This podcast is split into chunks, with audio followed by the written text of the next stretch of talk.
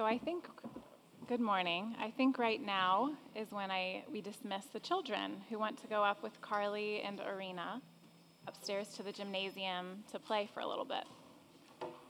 Can you hear me all right? Oh, there we go.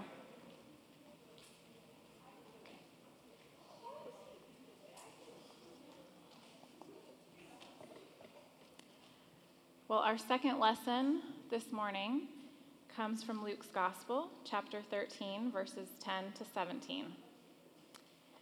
Now he was teaching in one of the synagogues on the Sabbath, and just then there appeared a woman with a spirit that had crippled her for 18 years. She was bent over and was quite unable to stand up straight. When Jesus saw her, he called her over and said, Woman, you are set free from your ailment. When he laid his hands on her, immediately she stood up straight and began praising God. But the leader of the synagogue, indignant because Jesus had cured on the Sabbath, kept saying to the crowd, There are six days on which work ought to be done. Come on those days and be cured, and not on the Sabbath. But the Lord answered him and said, You hypocrites! Does not each of you on the Sabbath untie his ox or his donkey from the manger and lead it to water?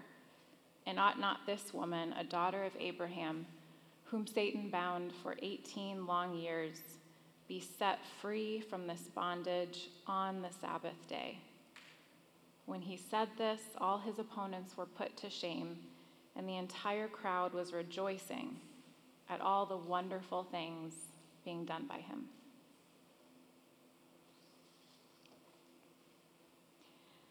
Our lectionary readings have us continuing with Jesus in the Gospel of Luke, where we encounter a woman attending synagogue who finds herself to be chosen by Jesus. In choosing this woman, Jesus demonstrates what the fullness of salvation looks like, what Jesus' mission and ministry is all about. Jesus, through Luke's telling, will remind us this morning that he comes bringing a liberating salvation rooted in his Jewish heritage and tradition, rooted in the mighty works of God from of old. It is a liberating salvation intended for all human beings when this world is joined with the world to come and Christ is all in all. Let's dig into this gospel story together seeing how Luke strategically evokes themes of liberation that he has already introduced us to earlier in this gospel, and that stretch back to God's intentions outlined in the Torah for the children of Abraham. It feels appropriate for us to first sit and linger with this chosen woman this morning. Ponder her situation for a while. It's easy to rush past her. You can feel Luke's haste in the text to get to the conflict. Is what Jesus did for her work or is it not? Is the healing okay on the Sabbath or is it not? But I don't think Jesus or Luke wants us to miss her. Let's pull up a metaphorical chair to her kitchen table or her shop and let's hear her story over a cup of tea. This reminds me of eating rum cake with my grandmother at her kitchen table. I just returned about four days ago from an epic road trip out east, and one of the stops along the way was in DC um, to visit some family, and it included my grandmother. And I was able to introduce my three year old to her for the first time. My grandmother, my paternal grandmother, is an immigrant here in the United States she's far from her home. This past week, I was struck by how arthritis has taken over her body. Her arthritic hands are no longer able to crochet the delicate altar cloths that she loves to crochet for her beloved Catholic parish. She, like the bent woman in our text today, has much to teach us. I recently read this wonderful book, Abuelita Faith by Kat Armas. I highly recommend it. If you want to borrow it, let me know. It is a book about the innate spiritual wisdom offered to us by marginalized women, our grandmothers and mothers, our aunts and mentors, and the ways that these women nurture and shape our faith. This woman that we encounter this morning is another one of those spiritual ancestors, mothers of the faith, literally on the margins in our story this morning, and she encounters Jesus. Who was she? 18 years of being unable to look a person face to face, confined to the world, defined around her toes, always looked at on a slant. I so wish, as with many unnamed women in the Bible, that we knew her name, her circumstances, her people. How did she come to have a bent back? Was it illness? Was it a tragic accident? Was it brought on by back-breaking work of being stooped over for so many hours in a day, for years on end, that she was eventually unable to stand up straight? We don't know. Was it her regular practice to come to synagogue and worship God each week? Did she feel embarrassed when Jesus singled her out? Or did she feel perhaps seen for the first time when others, like myself, often turn away from her disfigured body in shame?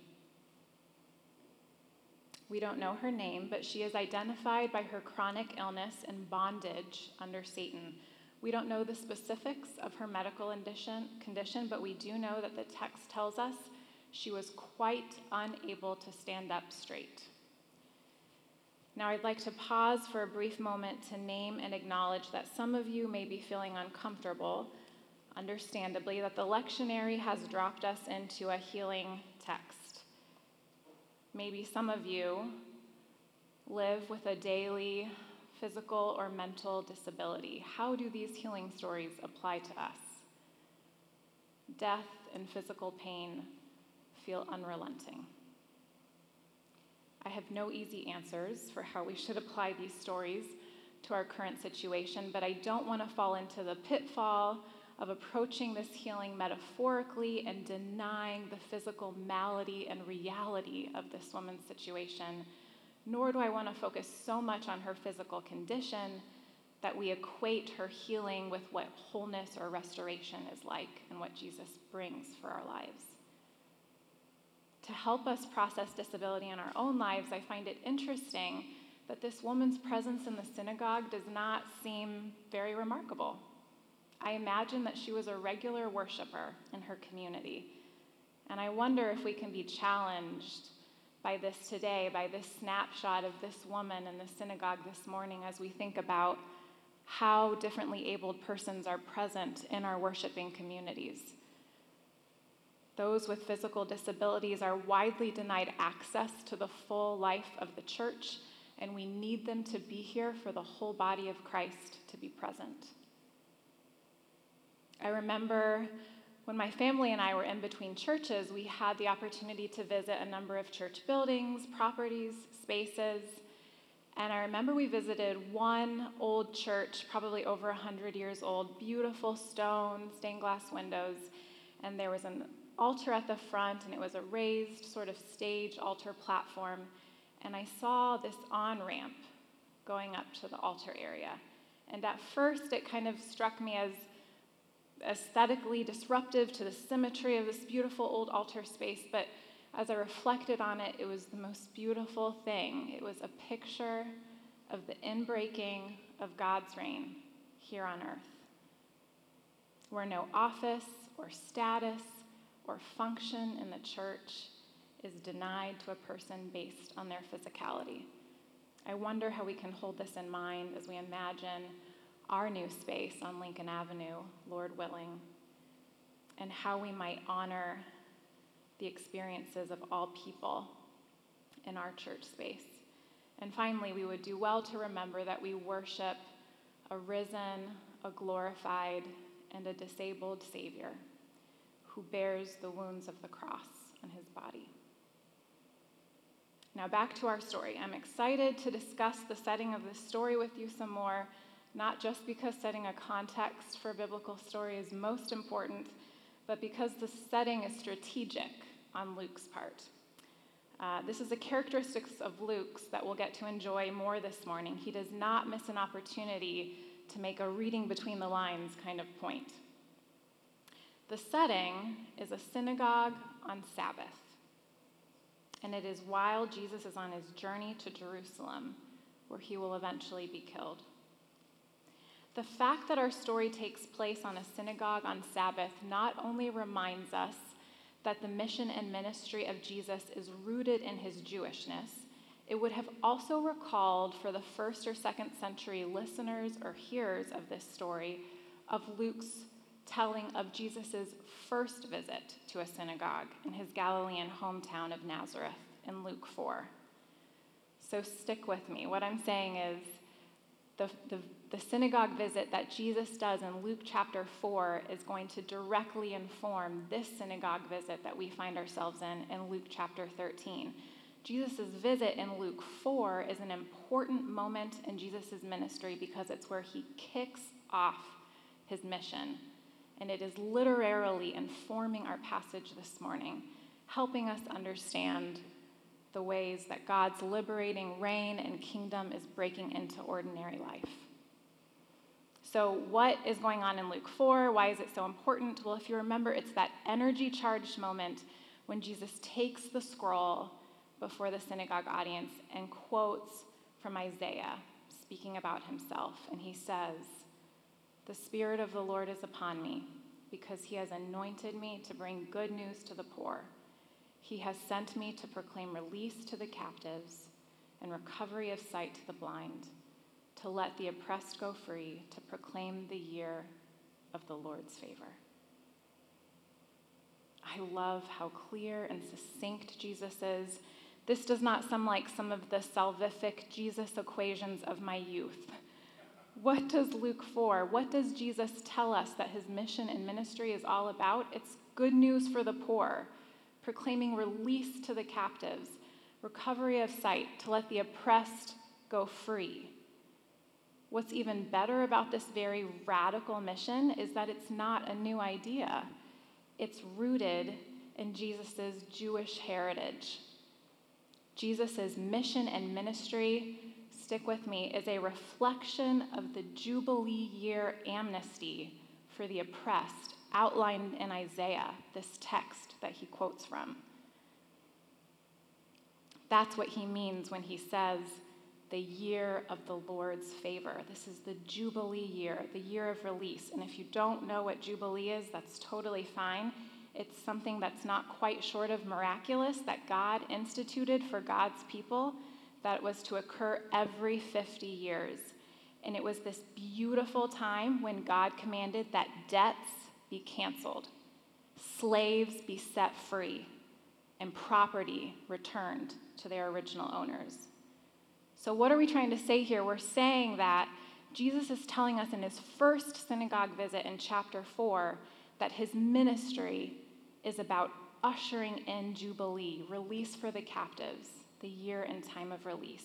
So, in today's chapter and in today's synagogue visit, biblical scholars largely agree that Luke is clearly intending us to connect that first visit with this visit, thereby seeing this woman as one of the captives from Jesus' mission declaration, a captive about to be released, and to use the language of Mary's Magnificat, lifted up.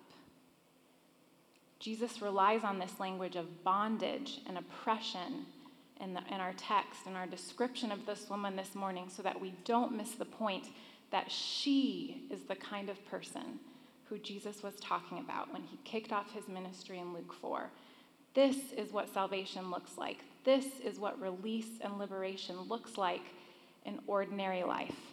And Jesus does this for an unlikely candidate a woman about whose piety or righteousness we know nothing. Jesus simply calls her and releases her. In letting this captive go free, Jesus appears to be releasing her from something both physical and spiritual. It seems, as New Testament scholar Frances Taylor Gench says in her book, Back to the Well, another wonderful book that I would love to loan out, that Luke is making the point that there are oppressive forces in the world that disfigure and diminish human life that are contrary to God's intentions. Now, I'll say that again because this reminds me of what I hear so often from you all at Grace Chicago about human flourishing. And she's saying that there are these forces in the world that disfigure and diminish human life that are contrary to God's intentions. And such forces are rightly described as they are in this text as demonic. I can't help but think of the young girls in Afghanistan that we prayed for this morning, currently being denied access to an education. Indeed, this is a diminishing and a disfiguring of human life. Our woman this morning has been restored both physically and spiritually, touched by her healer, her liberator, her savior. Her voice is thus now heard in the midst of the sanctuary as she gives audible expression to her praise and she joins the chorus of praise found within the Gospel of Luke, joining Mary's Magnificat from Luke 1, saying, The mighty one has done great things for me. She says her God has lifted up the lowly, so for this woman. She joins the angels, saying, Glory to God in the highest, and the shepherds who glorified and praised God for all they had been witness to. Now, what does the liberation of our woman and Jesus' mission and ministry have to do with Sabbath and our synagogue leader? Well, let's first try to understand the role of the synagogue ruler and where he was coming from in this story. His job was to regulate worship and maintain the faithful reading and teaching of the law. So let's be careful that we don't fall into a trap that I am often susceptible to. Let's not caricature this man as petty and legalistic in his insistence on proper observance of the Sabbath for Sabbath observance was of utmost importance to the Jewish people, not to mention Yahweh. And it was essential to the preservation of their identity and their integrity in a culture that threatened to engulf and overwhelm them. In this man's view, Jesus' action on behalf of the crippled woman constitutes work and is thus in violation of the principles outlined in Torah. I empathize with this guy He's saying, Jesus, we're trying to faithfully follow God's law here. Can't you at least wait a few hours until sundown and then you can heal her? But as Jesus does for us, so he does for this synagogue leader and those in attendance. In his rebuke, in his response, he draws open the curtains to speak truth from deep within the tradition of his people, speaking to the heart of what Sabbath is and God's faithful intentions for the children of Abraham, intentions that extend to you and to me. What does Jesus do? Well, first, he references Deuteronomy 5 and plays on the words bound and loose, skillfully arguing that he loosed the woman from her infirmity. And if the law permits the loosing of a bound or tethered animal on the Sabbath so that an animal could be go to water, then why not this woman who has been bound and tethered by Satan for 18 long years? And then he moves to the greater truth, proclaiming, Ought not this woman, a daughter of Abraham, whom Satan bound for 18 long years, be set free from this bondage on the Sabbath day? He's using that word bondage again. Why is he doing that? This would have immediately recalled to the hearers and readers of this biblical story the bondage of the Hebrew people. Sabbath, Jesus is saying, is a commemoration of Israel's release from bondage. We've already discussed how Jesus' argument in the synagogue here intentionally carries echoes of releasing the captives from his ministry kickoff in Luke 4. And even more so, he's saying, it carries direct echoes from Torah instruction regarding the Sabbath, making the point that Sabbath itself is all about liberation the liberation of the Hebrews in the land of Egypt, Listen to the Ten Commandments as God speaks about Sabbath, and he directly ties this Exodus and this Sabbath truth. Deuteronomy says, Remember that you were a slave in the land of Egypt, and the Lord your God brought you out from there with a mighty hand and an outstretched arm. Therefore, the Lord your God commanded you to keep the Sabbath day. I don't usually make that connection. The Exodus and Sabbath are intimately linked. Freedom and liberation are the very essence of the Sabbath celebration. The Sabbath, New Testament scholar N.T. Wright says, celebrated release from captivity and from bondage as well as from work. That is not how I was often taught to conceive of the Sabbath or practice Sabbath. It's radical, and it's why this deliverance this liberation for this named daughter of Abraham is not only permissible, it is most appropriate on Sabbath. It is a foretaste of the final release from all bondage that awaits God's people in the age to come, and it is rooted in the saving work of God in the Exodus, Exodus liberation. Jesus' mission of release for the captives is consistent with God's intentions for his people from the beginning, for this Jewish woman in the first century, and for us today. So, as we begin to wrap up, what is all of this pointing toward? What does God's ministry, this liberating reign of God, how does that look if an ordinary life? Well, as we've learned from our passage, it looks like a Jewish woman who has been suffering for 18 long years, standing up straight and praising God. The reign of God looks like a despised chief tax collector who is invited to dine with Jesus. The reign of God looks like the promise of a mustard seed. The reign of God looks like a woman who diligently searches to find and rescue her lost coin. The reign of God looks like Rosa Parks or Claudette Colvin, who refused the oppressive margins of segregating Jim Crow laws and claimed God's liberating and freedom promises for themselves. The reign of God looks like an on ramp to the raised platform of a church altar. The reign of God looks like a person on the margins who is brought to the center of their community and finds her voice.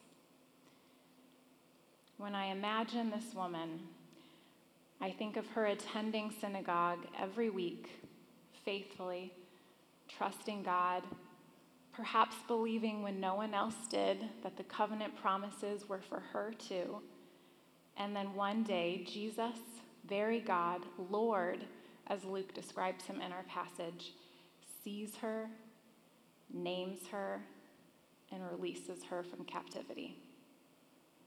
And let's not forget the synagogue leader. Dare we claim God's promises for him as well? As a hardened rule follower myself, I have such empathy for this man. Did you catch the little nugget in verse 17 of our text that says that all the people who were opposing Jesus were ashamed, and the whole crowd was overjoyed at the splendid things or the wonderful things that Jesus was doing. Perhaps the synagogue ruler isn't excluded from this transformed group. There is great hope for this man and for all of us rule followers who often miss the forest for the trees. And finally, those wonderful things that Luke tells us Jesus is doing in verse 17, that is a phrase found only in this New Testament text. Just to make sure the hearers of his gospel didn't miss those earlier echoes sprinkled throughout the story about the rootedness and the liberating themes of Jesus' mission and ministry, Luke ends the account by borrowing this phrase, wonderful things, from the Septuagint. That's the Greek translation of the Hebrew scriptures. And he borrows this phrase because it's directly associated, of course, with the mighty deeds of the Lord during the Exodus. That is so like Luke, isn't it?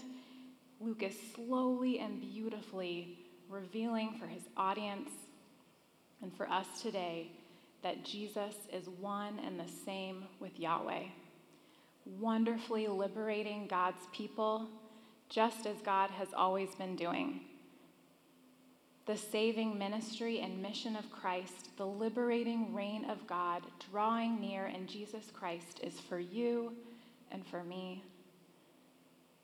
Shortly after Jesus' healing of the woman, he exits the synagogue for the final time, continues on his journey to Jerusalem and to the cross, the cross which we sang so beautifully about this morning, the cross, which is so inextricably linked to this divine, liberating mission of setting people free.